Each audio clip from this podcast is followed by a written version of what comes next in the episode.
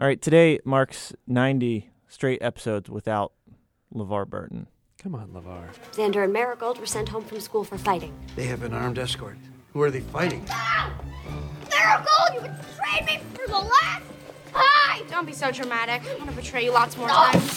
Knuckle Noogie! Dad, make her stop! Enough. Couch. Now.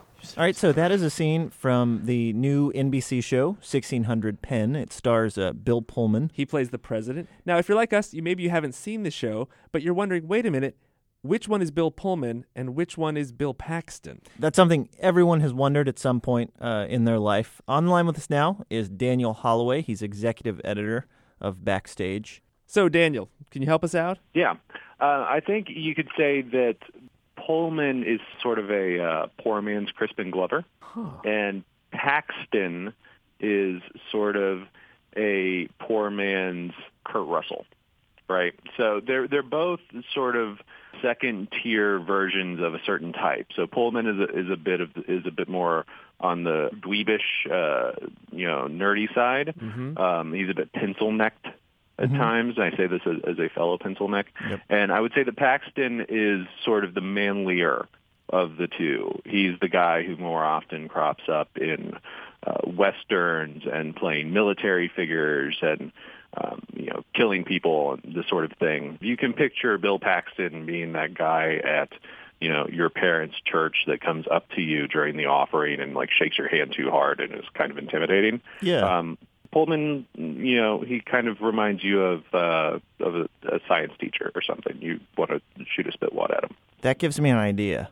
Okay, just for as a as a general kind of mnemonic, Paxton is going to play pushier characters, Okay. which is the opposite of pull. Pullman's going to play it's not a word, but pullier characters, less pushy characters. Is that is that generally true?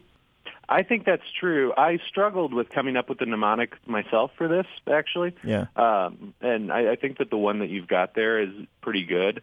Um, I was going to start with the the difficulty in creating a mnemonic device uh, for this particular problem is that the names. I have this problem myself with Jeff Bridges and Jeff Daniels, which is Yeah. unforgivable because their last names are completely different. their names are almost exactly the same. You know, Yeah. they both have the same first name. They both have two syllables in their last name.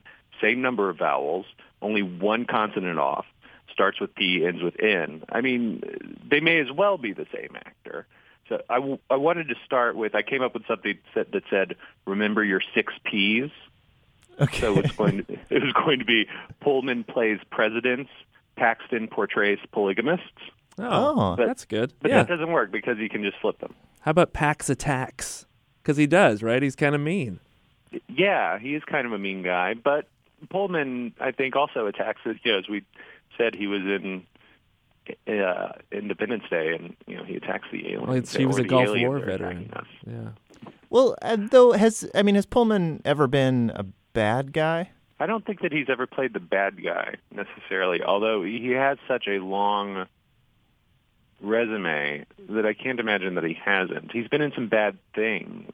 Well, then I think like Pax attacks. That's that you know if you're seeing a bad if you're thinking of a bad guy, it's probably Paxton. Yeah, exactly. Yeah. I would think Pullman pouts.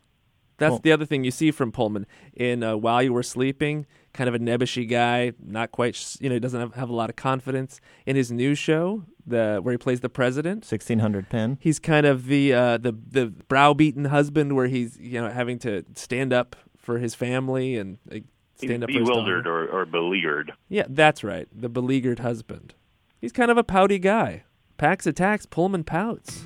I like that. Well, uh, Daniel, thank you so much. This has been uh, really helpful. Thanks, guys.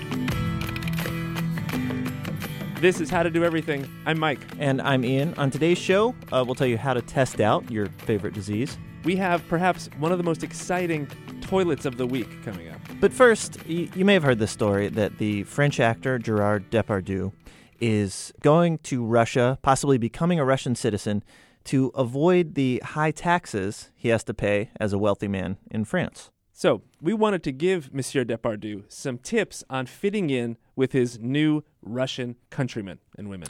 Joining us now is Julia Ioffe. She's a staff writer at the New Republic and knows a lot about Russia. So, Julia, do you have any tips for Gerard Depardieu? Um, well, he shouldn't ever drink uh, beer without vodka because, as the saying goes, uh, "Pivo без водки деньги на ветер, which means beer without vodka is like throwing money to the wind. Huh. Uh, yeah. How do you how do you do that? Which how, what's the order? Nah, you know, all at once. Just get just get in there. yeah. Like a Boilermaker. Right. Right. So, uh, beer without vodka is like throwing money to the wind. What's something else along that line? Also, he should know that there are no Russian words for uh, anything business related. So, if he were to go into business, he would be a businessman. Oh. Businessman. a businessman and if he were to let's say meet a nice lady who's also doing business she would be a business lady Why? Why is that? That that's not part of the language. i don't know se- 70 years of communism might have something to do with it so um if they were to you know um and let's say him and his uh business partner were to go um on a weekend for let's say uh fishing or hunting they would there would be a lot of um banya time and that would involve a lot of prostitute time as well Oh. yeah Wait, what? That's a, that's it, to be expected. That's part of the when do the prostitutes come? It's Yeah. a different kind of business lady. Are there any uh, good phrases, uh, maybe just like aphorisms or things that would be good for a new Russian citizen just to toss out? Well, if you were to try to get down with the youth, um, he could say things like ok, which is okay, Ok. just pronounced like okay pronounced. Um, there's a lot of really, really colorful sayings that are, um, when you translate them to into English, they sound utterly insane. Mm-hmm. But you know, if you were to drop one, you know, casually in the middle of a phrase, that would that would go well. For example, um, you know, if you were cautioning somebody um, to, let's say, drink beer without vodka, he would say, "А то потом будешь локти кусать," or else you'll be biting your elbows later. You'll regret it. it's hard to do. I mean, I don't know if you've ever tried biting your elbows. It's it's pretty much impossible. Yeah, I'm not. I'm not getting there. I'm not good at that. Now, is there um are are there potential you know faux pas that that uh, Gerard might commit, um, not knowing the culture? Um, don't try to split the bill at a restaurant. Oh, that's good. Yeah, either either pay for the whole thing, or you know, and or let somebody else pay for it and get them back later. But don't don't like nickel and dime people. All right. So that okay. So don't split the bill. Anything? Anything don't else? split the bill. Um, what else should he? He should not smile a lot. Don't smile. Russians think that's fake. that that's good to know. yeah. Yeah, I mean, no smiling. That's just lame. Uh, oh, actually, another bit of advice. You should understand that in uh, Russian culture, there's no word for privacy. Now, does that same- does that continue to be- behavior? Can you not? Can you Oh, expect that door a door is going to open at any time? Um, it's it's it's more like, uh, for example, I've had instances where every in most pharmacies everything's kind of behind the counter, including you know like tampons, condoms, uh, antibiotics.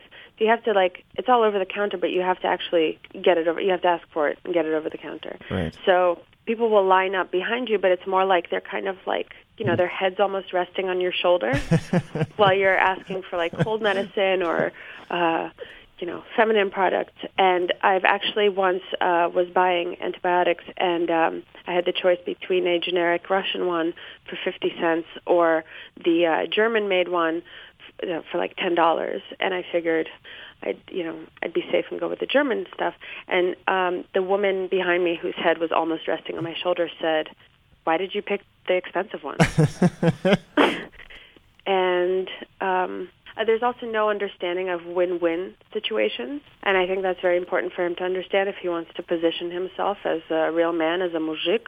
Um, trying to compromise is often seen as uh, weakness. So, um, you know, if somebody else is winning, it must be, it must mean you're losing. You have to try to one up them, try to screw them over more than they're screwing over you. Um, a lot of suspicion. That combined with the the no smiling and lack of privacy, it sounds like a real real paradise why people drink a lot. well, Julia, thank you so much. And I think we can, on behalf of Gerard Depardieu, uh, thank you as well for this great advice. Oh, okay. He, uh, he, he's very welcome.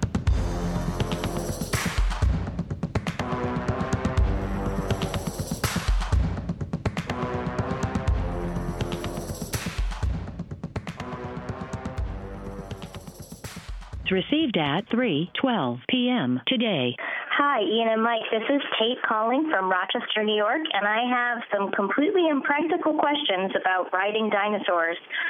Let's say that someday we're able to bring dinosaurs back to life, Jurassic Park style. In that unlikely circumstance, how would you ride a dinosaur? What type of dinosaur would be ideal to ride? And are there some dinosaurs that might be easier or harder to ride? Thanks for taking my question.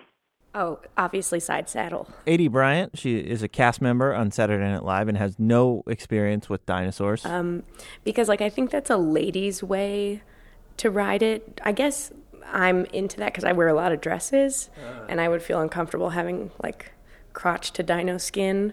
So um, I would go side saddle for sure. Well, they're big beasts. Yeah. And so even to go to straddle it would be really Yeah, that'd be horrible. Actually, now that I think about it. Yeah. So maybe you ride the neck. like a stegosaurus has a lot of spikes on its back. So then for that, for if we're talking stega, then I'm I'm definitely gonna just like strap myself on the bottom. You know. How, how about a take a an apatosaurus, which is what we used to call a brontosaurus. Really long, long neck. Well, that what seems like the most fun one to ride to me because it's like a sliding situation, maybe, and like those always seem the nicest because they almost have like a smile on their face. I feel like so. I think that one would be the easiest, maybe. How about a T Rex? Short arms, vicious, vicious uh, teeth. I think that's like you almost want to deal with that the way you would with a shark and like be on its nose or something, you know? Everybody knows that's how you deal with sharks, right? But I heard that that's like the most like their most vulnerable spot is their nose. So you like punch them in the nose. So during the ride, if things went if things went wrong, If he tried to eat me or or Miss Tate, uh, then she could kick him in the nose, I think.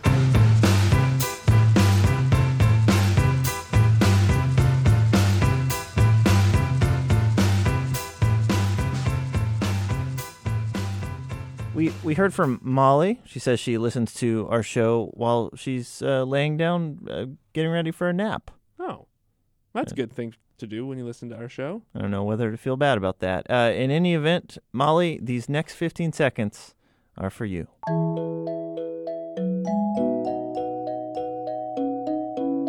That is laying down music. I could sleep to this. Just gonna put my head back. and sleep my face off.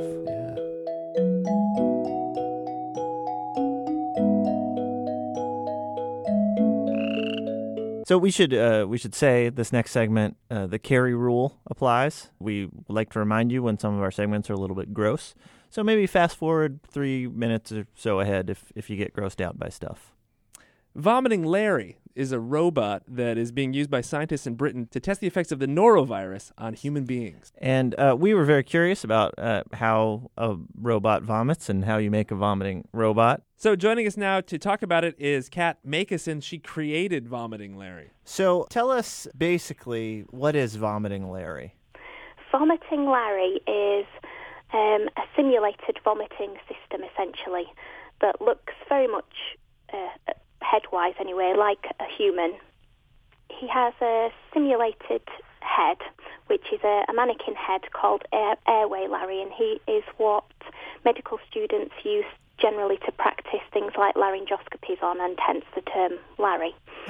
Um, so his esophagus, uh, the part of the part of the food pipe, is then connected to a cylinder which represents Larry's stomach, and that we fill with water.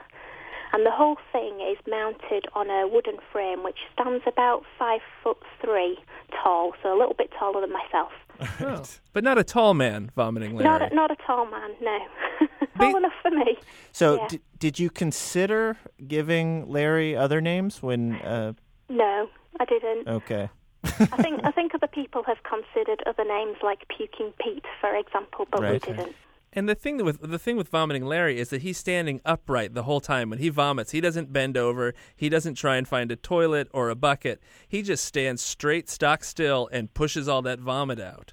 That's true, and that can happen with norovirus because although symptoms vary from person to person, the key symptom with norovirus is projectile or forced vomiting, which is quite explosive, as you've probably seen. Yeah. Um, and that usually doesn't involve the feeling of nauseousness beforehand, and also you don't get that retching either.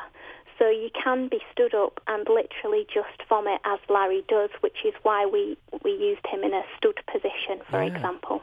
And do you guys have ever? Do you ever have contests in the lab to see who can get Larry to vomit the farthest? No.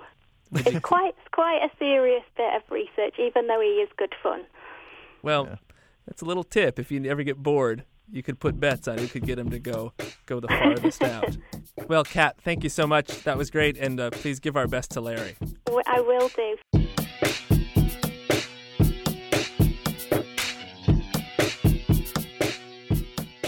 We are still collecting your toilet nominations for your favorite public restrooms around the country, around the world. Yeah, this time we're going outside our borders here in America to Israel with this submission from Tyler. My girlfriend and I moved out to Beersheba. She's in the joint um, U.S. Uh, Israeli medical school to become a doctor. Um, and she came out a month before me, and, she, and the one morning that she had, she was like, "Hey, I got to warn you before you come over." She found this nice little apartment and everything. Um, she's like, "I want to tell you about there, there's this, you know, we have this, there's this bathroom issue." Okay. And I'm like, "Oh, okay, fine." She's like, "I can't really elaborate, but you'll understand once you get here. It involves a squeegee." And I'm like, "Okay." oh. So I came over in the first day, and she's like, "Well, you know, go check out the bathroom." And I went, went to check out the bathroom. The first thing I noticed that there is uh, the laundry or the washer and dryer in there, All right. and then I noticed the sink, uh, and then I noticed the toilet, and then I noticed right above the toilet, um, and there's no partitioning of anything, uh, is that there's a shower head. All right. Like a, above the toilet? Yeah, above the toilet. So it's a shoilet. So you can you can shower and toilet. Once you're in or on the toilet, you're in the shower. I get. I gotta ask. versa. Is is shoilet now? Is that a word that you made up, or is that what this is called? Um, you know, I had heard one. You know, here in Israel, that's what they call it, is a shoilet. I can imagine how it works, but can you tell us how it works? So you can sit on the toilet, Uh, and then the shower head comes off and it detaches, and then it swivel. You know, you can pull it around. It's like on a tether, and you can pull it all the way around, and then you put it back in. Um, and so you sit and you shower in this in this uh, while you while you and quite possibly you can do the same two things at the same time. Wait, so The you're toilet. you're actually while you're showering, you're sitting on the toilet uh, with sort of a handheld uh, nozzle showering. Yeah, yeah, yeah. Wow. What? So you could pretend? Is, uh, I'm sorry, it's hard to get my head around this. So you could be sitting on the toilet, reading the paper, and taking a shower. Yeah, and in my apartment, I also could be washing my clothes. So you know, I could really, I could spend my entire Saturday mornings. I, I don't want to I don't want to get too personal, but um, does have you uh, done it all? Let's say at once. Um, no. I haven't gotten there. I guess culturally, some at some point I will. I guess, but I just I haven't been able to bite the bullet. Uh, has your girlfriend uh, ever? I don't want to. I don't want to ask that question. I, I just am curious. Have you talked to anybody who's been like, "Yeah, I save so much time this way"? Oh, we have one friend in her program who's also studying to be a doctor who absolutely 100% toilets. both, both activities at the same time. Okay, wait. Here's a question though. Let's say you're in the toilet, you shower, and then the next person comes in. The toilet seat is going to be all wet. If they're just using the toilet half of the toilet, the oilet half, that's really unpleasant. Yeah, it is, but they give you a squeegee, and in every oh, bathroom in Israel, there's a squeegee to squeegee things down All right. Oh, in between uses. Well, Tyler, congratulations. You have this week's toilet or shoilet of the week.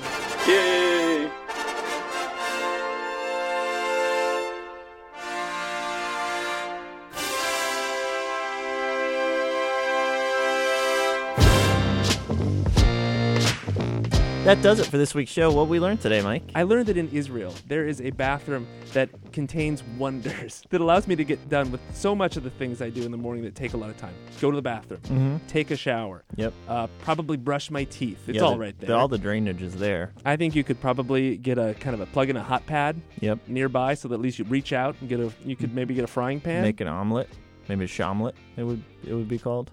I think it'd be a fun game to like go to a department store and replace one of the mannequins, say like in the men's section, with a with a vomiting Larry. That would have really made that movie Mannequin very different if it had instead of a mannequin that came to life and then was then a beautiful woman, vomiting Larry came to life and was just some guy that just couldn't stop throwing up. Hey, wait a minute. What happened? Blah. How to Do Everything is produced by Blythe Haga with technical direction from Lorna White. Our intern this week is we still don't have an intern. So maybe Molly, if you're still asleep, you could be our intern. Yeah, sleeping intern. Sweet dreams. You can send us your questions at howto at npr.org. Our website is howtodoeverything.org. I'm Ian. And I'm Mike. Thanks.